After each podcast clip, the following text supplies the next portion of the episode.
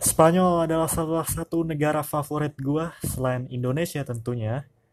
Dan hari ini gue bakal ngebahas segala hal tentang Spanyol selengkapnya di Double Brand Podcast.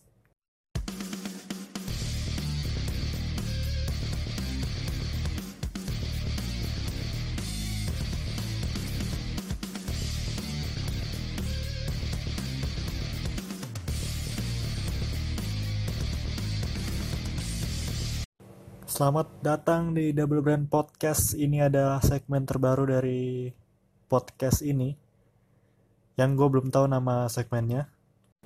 Dan di hari ini gue bakal ngebahas tentang Spanyol, yaitu suatu negara di Eropa bagian selatan. Dan kenapa Spanyol? Spanyol adalah salah satu negara favorit gue selain negara gue sendiri, karena gak tau ya, gue suka berbagai macam tentang Spanyol gitu. Kayak sepak bolanya, basketnya, musiknya, T V series dan filmnya.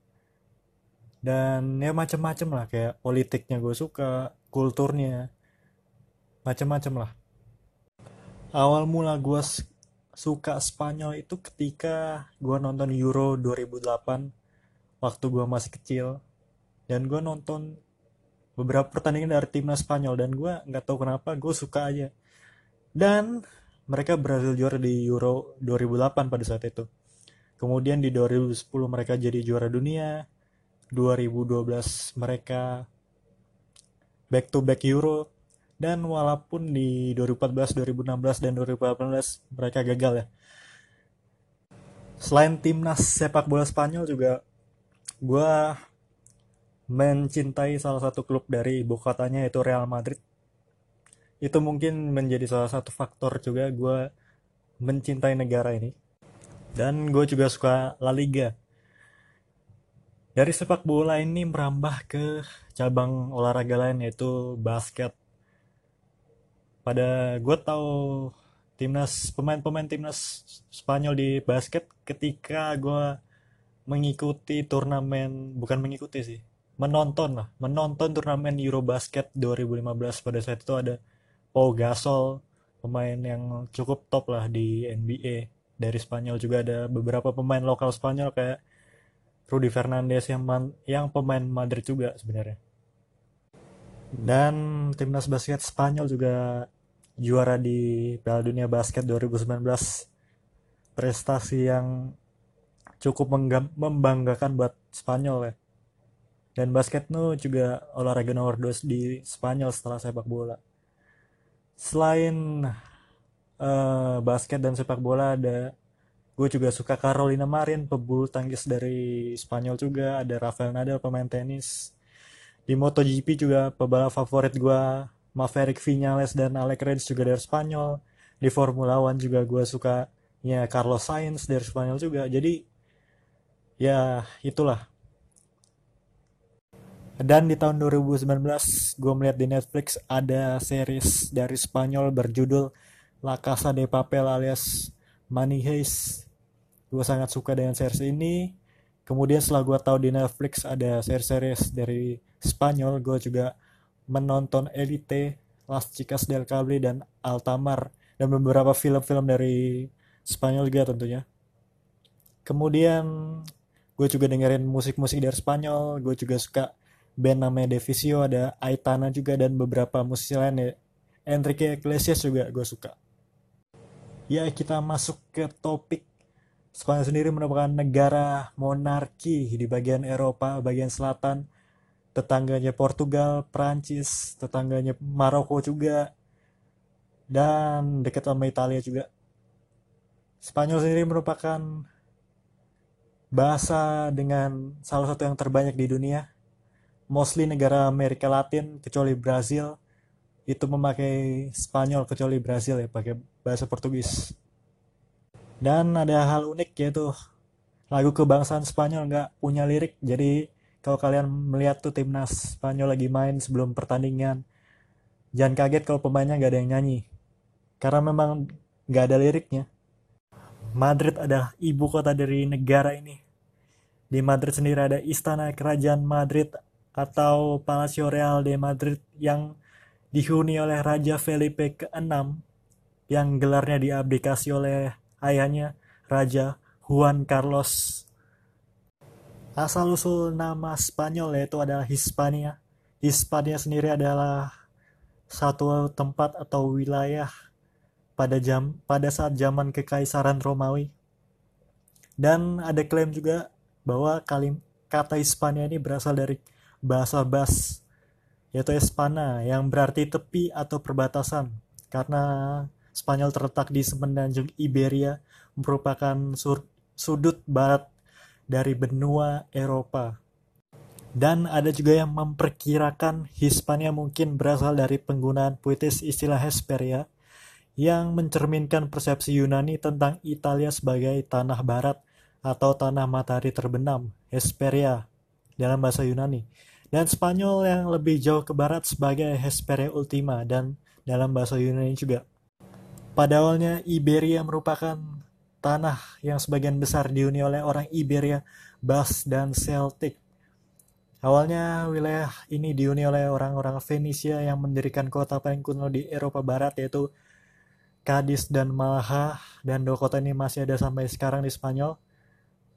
Dan pengaruh Fenisia meluas di semua daerah di semenanjung Iberia dan akhirnya menjadi bagian dalam Kekaisaran Kartago.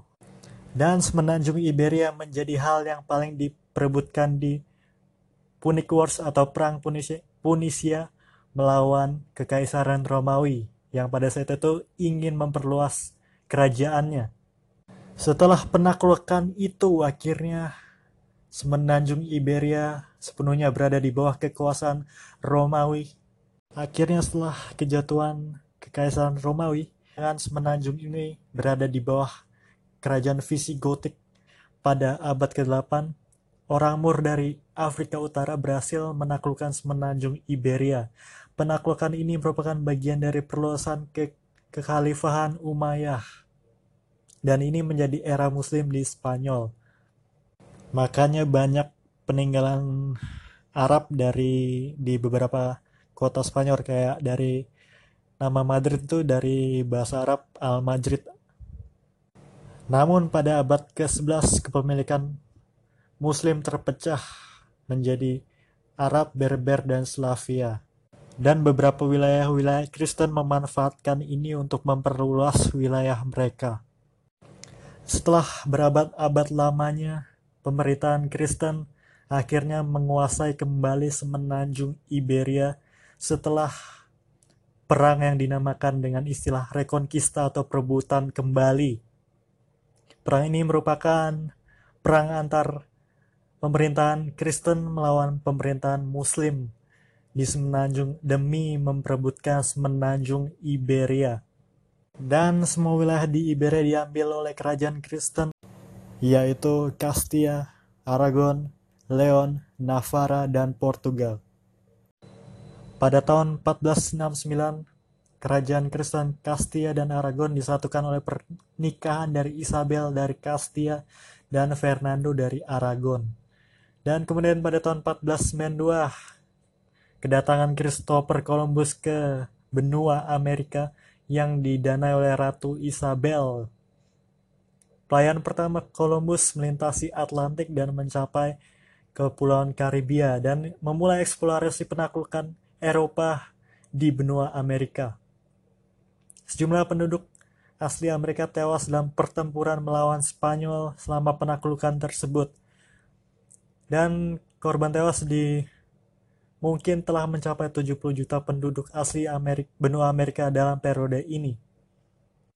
Dan akhirnya kolon, kolonisasi Spanyol di Amerika akhirnya dimulai.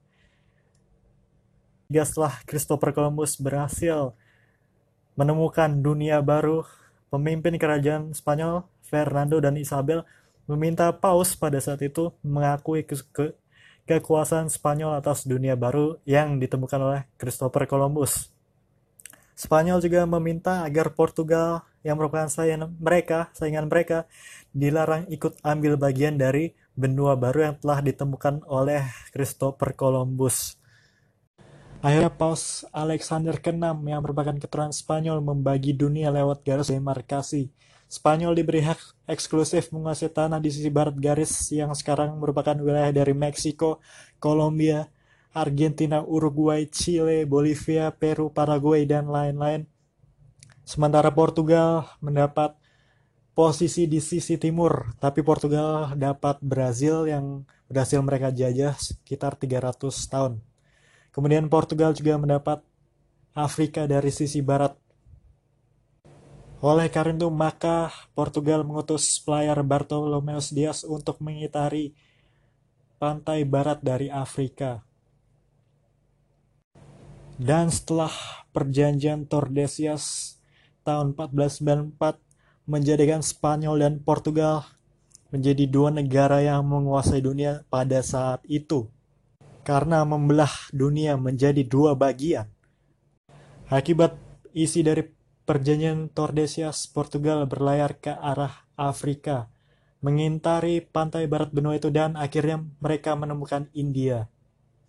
Setelah India, bangsa Portugal terus berlayar akhirnya menemukan Indonesia. Pada tahun lima belas nol sembilan, Portugal akhirnya sampai ke Malaga, dan namun baru ta- di tahun lima belas sebelas Portugal berhasil menaklukkan Malaga. Kemudian di tahun berikutnya Portugal menemukan Maluku sebagai pusat rempah-rempah. Portugal juga bersekutu dengan Ternate, kerajaan setempat, dan membangun benteng di sana. Namun Spanyol di tahun lima belas dua puluh satu menemukan Maluku setelah sebelumnya telah menemukan Filipina. Kedatangan Spanyol menjadi ancaman bagi Portugal karena Portugal saat itu memonopoli perdang- perdagangan di Maluku. Portugal dan Spanyol pun bersaing dengan memanfaatkan permusuhan kerajaan lokal. Spanyol bersekutu dengan Tidore dan Portugal bersekutu dengan Ternate. Di saat perjanjian Tordesillas sendiri, tidak ada perjanjian yang menyertakan benua Asia, apalagi Asia Tenggara, karena memang pada perjanjian Tordesillas benua Asia belum diketahui oleh Portugal dan Spanyol. Dan pada tahun lima belas dua puluh sembilan akhirnya kedua negara ini melakukan perjanjian lagi, yaitu perjanjian Zaragoza. Lewat perjanjian ini Portugal berkuasa atas semua benua dan laut di barat garis itu, termasuk Asia dan kepulauan-kepulauan yang ditemukannya. Sementara Spanyol hanya mendapat Samudra Pasifik. Dampak dari perjanjian ini, Spanyol harus meninggalkan Maluku dan memusatkan semua kegiatannya di Filipina. Sementara Portugal tetap melakukan aktivitas perdagang- perdagangan di Maluku. Spanyol akhirnya angkat kaki dari Indonesia dan Portugal kembali memonopoli perdagangan di Maluku. Pada tahun tujuh belas sembilan puluh tiga Spanyol berperang melawan Republik Perancis, dan pada akhirnya pada tahun delapan belas nol delapan terjadi perang peninsula antara Spanyol dan Perancis dan berakhir dengan kemenangan Perancis. Kemudian hal ini memicu para negara-negara koloni Spanyol di Amerika untuk memperjuangkan kemerdekaannya. Penaklukan Spanyol oleh Perancis menguntungkan antikolonialis dari Amerika Latin. Akhirnya mulai tahun delapan belas nol sembilan koloni Spanyol di benua Amerika memulai serangkaian revolusi dan mendeklarasikan kemerdekaan. Hal ini mengarah terhadap perang kemerdekaan Spanyol di Amerika yang mengakhiri kendali Spanyol atas koloni daratannya di Amerika. Dan pada tahun delapan belas nol delapan terjadi perang kemerdekaan Amerika Spanyol. Monarki Spanyol didukung oleh Kekaisaran Rusia, sementara kelompok pendukung kemerdekaan terdiri dari provinsi bersatu yang sekarang merupakan Argentina, ada Chile, ada Venezuela, Kolombia, Meksiko, dan Peru. Dan kelompok pendukung kemerdekaan ini disupport oleh Inggris Raya dan Amerika Serikat. Dan hasil kemenangan ini diraih oleh kemenangan independen, dan akhirnya akhir dari mayoritas kekuasaan Spanyol di Amerika, dan negara-negara di Amerika berhasil merdeka karena menang oleh perang melawan Spanyol. Dan dengan ini Spanyol kehilangan kekuasaan atas semua harta benda mereka di benua Amerika dan hanya bisa mempertahankan Pulau Kuba dan Puerto Rico. Dan setelah kehilangan koloni- kolonialisasi di Amerika pada akhir abad kesembilan belas, gerakan nasionalis muncul di Filipina dan Kuba. Pada tahun delapan belas sembilan puluh lima dan delapan belas sembilan puluh enam, Perang Kemerdekaan Kuba dan Revolusi Filipina pecah dan Amerika Serikat terlibat di dalamnya. Dan pada tahun delapan belas sembilan puluh delapan akhirnya terjadi Perang Spanyol Amerika. Dan Amerika Serikat dengan Kuba dan Filipina berhasil mengalahkan Spanyol dalam perang ini. Dan akhirnya Spanyol kehilangan kolonial, kolonial terakhirnya. Dan pada awal abad ke dua puluh, Spanyol mencoba melakukan penaklukan di Afrika, tepatnya di Sahara Barat, Maroko, dan Guinea. Dan Spanyol juga netral di Perang Dunia Pertama. Singkat cerita, pada tahun sembilan belas tiga puluh satu Raja Spanyol pada saat itu Alfonso tiga belas menyetujui pengadaan pemilu untuk memutuskan pemerintah Spanyol. Selain itu, ia ingin warganya dapat memilih pemimpin idamannya demi penghapusan monarki dan mendukung Republik Liberal.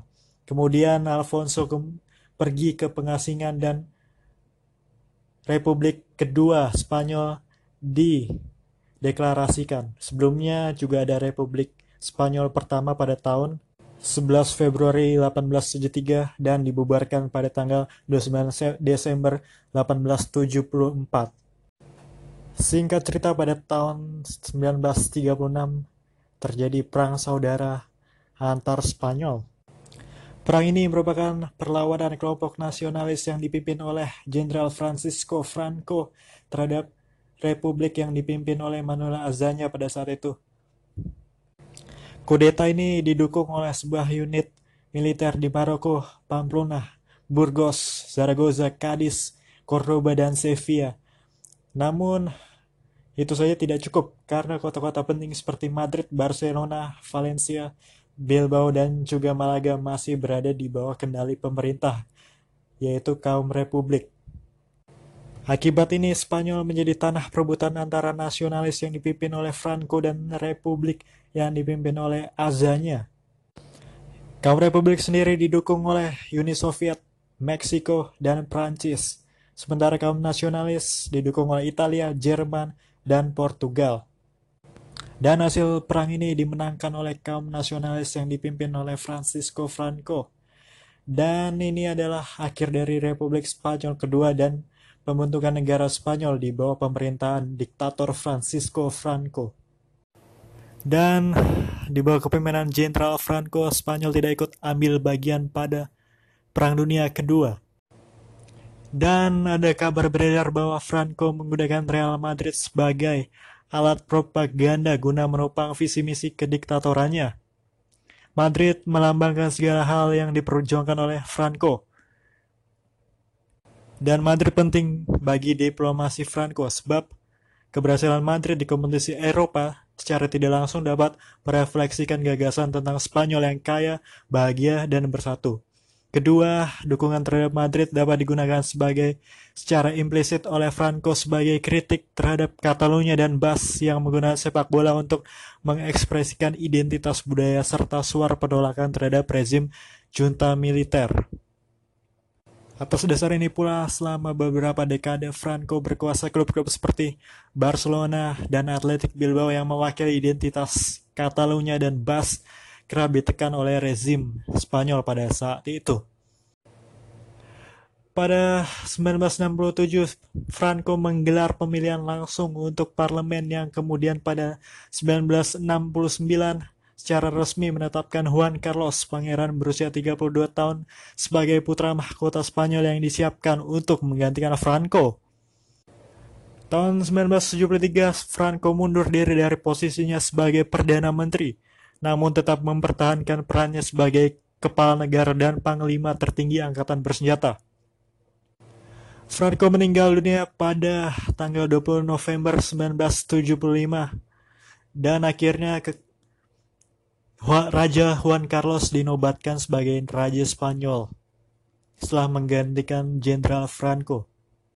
Raja Juan Carlos sendiri merupakan cucu dari Raja Alfonso the thirteenth, dan Raja Juan Carlos sendiri berkuasa sampai sembilan belas Juni dua ribu empat belas, dan tahtanya diabdikasikan kepada anak laki-lakinya, yaitu Raja Felipe the sixth. Dan penerus Raja Felipe the sixth adalah Putri Leonor dari Asturias.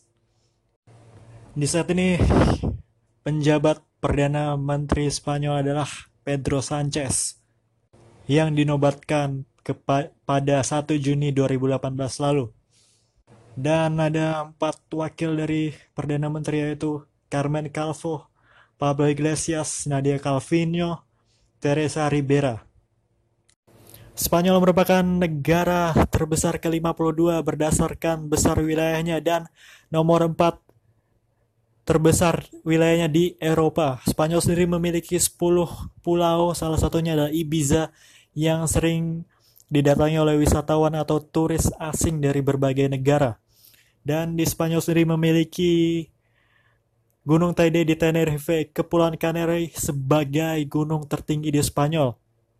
Dan ada beberapa sungai besar di Spanyol seperti Tahoe, Ebro, Guadiana, Duero, Guadalquivir, Segura, dan Miño, dan masih banyak lagi. Iklim di Spanyol adalah iklim Mediterania, ditandai dengan musim panas yang hangat, panas, dan kering, dominan di semenanjung ini. Dan bisa dibilang Mediterania adalah yang terpanas di seluruh Eropa, walaupun nggak panas-panas juga. Di Spanyol sendiri terdapat banyak autonomous community. Yang pertama yaitu ada Andalusia dengan delapan jumlah provinsi, yaitu ada Almeria dengan ibu kota Almeria, Cadiz dengan ibu kota Cadiz, Cordoba dengan ibu kota Cordoba, Granada dengan ibu kota Granada, Huelva dengan ibu kota Huelva, Jaén dengan ibu kota Jaén, dan terakhir provinsi Malaga dengan ibu kota Malaga. Autonomous Community Andalusia ini di ibu kota oleh Sevilla. Dan di Andalusia terdapat banyak peninggalan-peninggalan Muslim, karena di sini adalah dulu tempat kerajaan Muslim berkuasa. Yang kedua ada Catalunya. Catalunya dibukatai oleh Barcelona, memiliki empat provinsi, yaitu Provinsi Barcelona, Provinsi Girona, Provinsi Lleida, dan Provinsi Tarragona.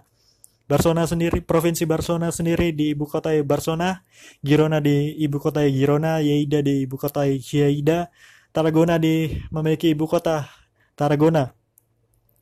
Di wilayah Catalan sendiri memiliki bahasa sendiri, yaitu Catalan.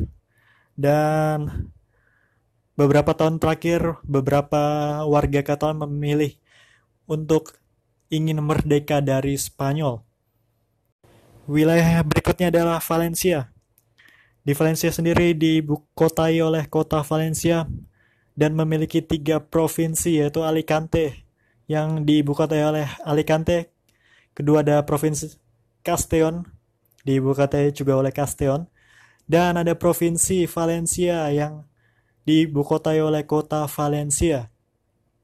Di wilayah ini juga memiliki bahasa Valencia. Berikutnya ada wilayah yang bernama Galicia. Santiago de Compostela sebagai ibu kota wilayah ini. Dan Galicia sendiri memiliki empat provinsi, yaitu Provinsi La Coruña dengan La Coruña sebagai ibu kotanya. Kedua ada Provinsi Lugo. Lugo juga sebagai ibu kotanya. Ada ketiga ada Provinsi Orense yang diibukotai oleh kota Orense, dan terakhir ada Provinsi Pontevedra yang diibukotai oleh kota Pontevedra. Di Galicia sendiri memiliki bahasa Galicia yang hampir mirip dengan bahasa Portugal.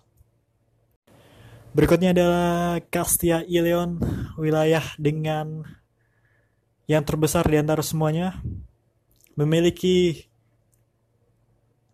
sembilan provinsi, yaitu Avila, Burgos, Provinsi Leon, Provinsi Palencia, Salamanca, Segovia, Soria, Valladolid, dan Zamora. Ibu kota dari mereka masing-masing adalah sesuai dengan nama provinsinya. Dan ini merupakan historical region dari sebuah wilayah di Spanyol. Dan di Castilla y León, Valladolid, sebagai ibu kota namun tidak resmi, hanya sebagai institusi. Dan berikutnya ada wilayah yang unik, yaitu Basque Community di dibukatai oleh Victoria Gasteiz, tapi hanya secara de facto. Terdapat tiga provinsi, yaitu Provinsi Álava yang diibukotai oleh Vitoria, kemudian ada Provinsi Biscay yang diibukotai oleh Bilbao, dan Gipuzkoa diibukotai oleh San Sebastian. Dan Basque sendiri merupakan wilayah yang unik karena memiliki bahasa yang berbeda dari seluruh sub, seluruh bahasa di yang ada di Eropa. Wilayah berikutnya ada Castilla y La Mancha.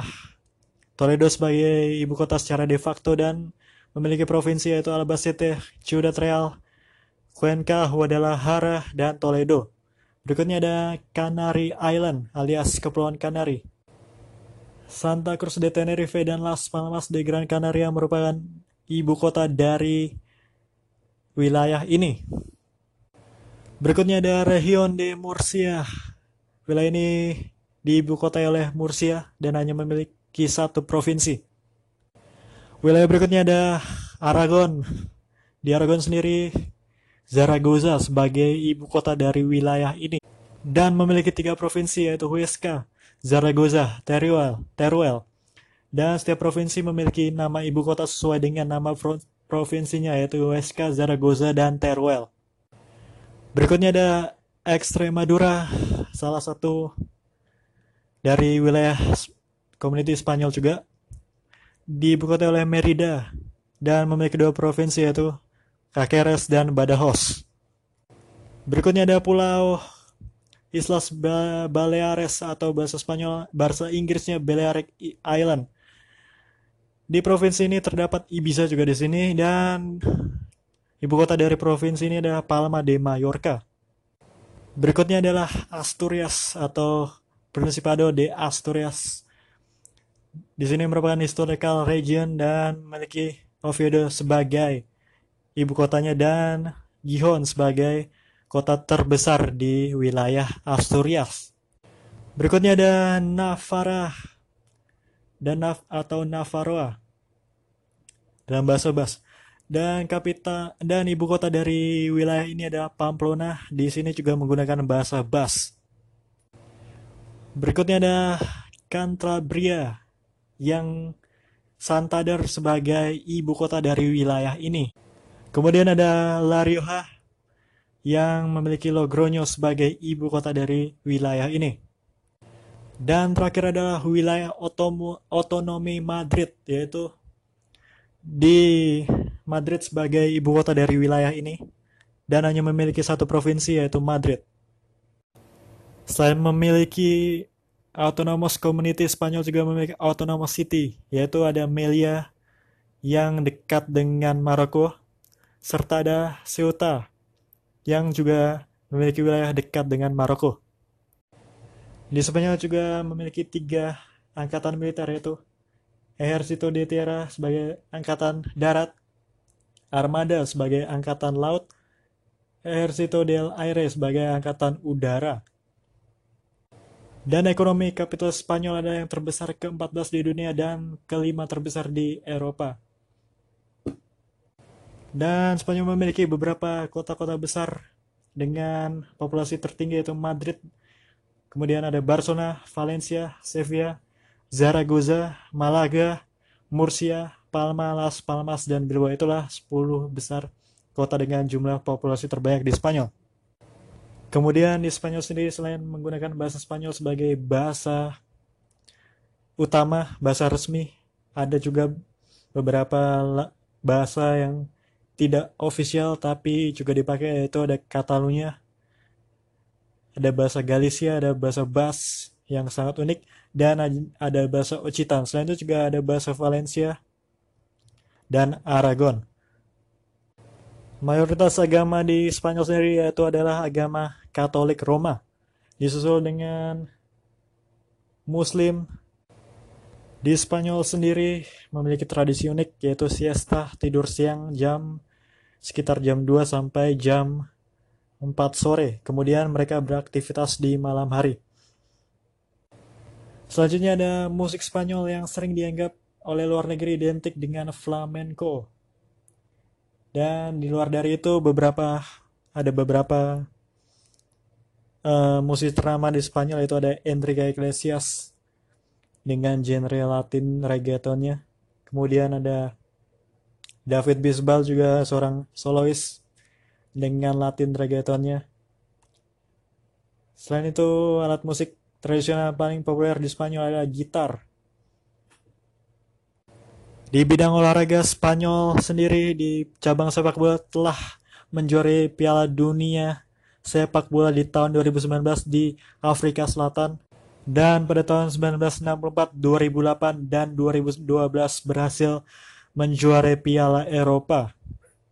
Dan di klubnya sendiri, Real Madrid dan Barcelona mampu mendominasi Eropa, dan Real Madrid memiliki jumlah tiga belas trofi UEFA Champions League dan enam gelar Piala Dunia antar klub.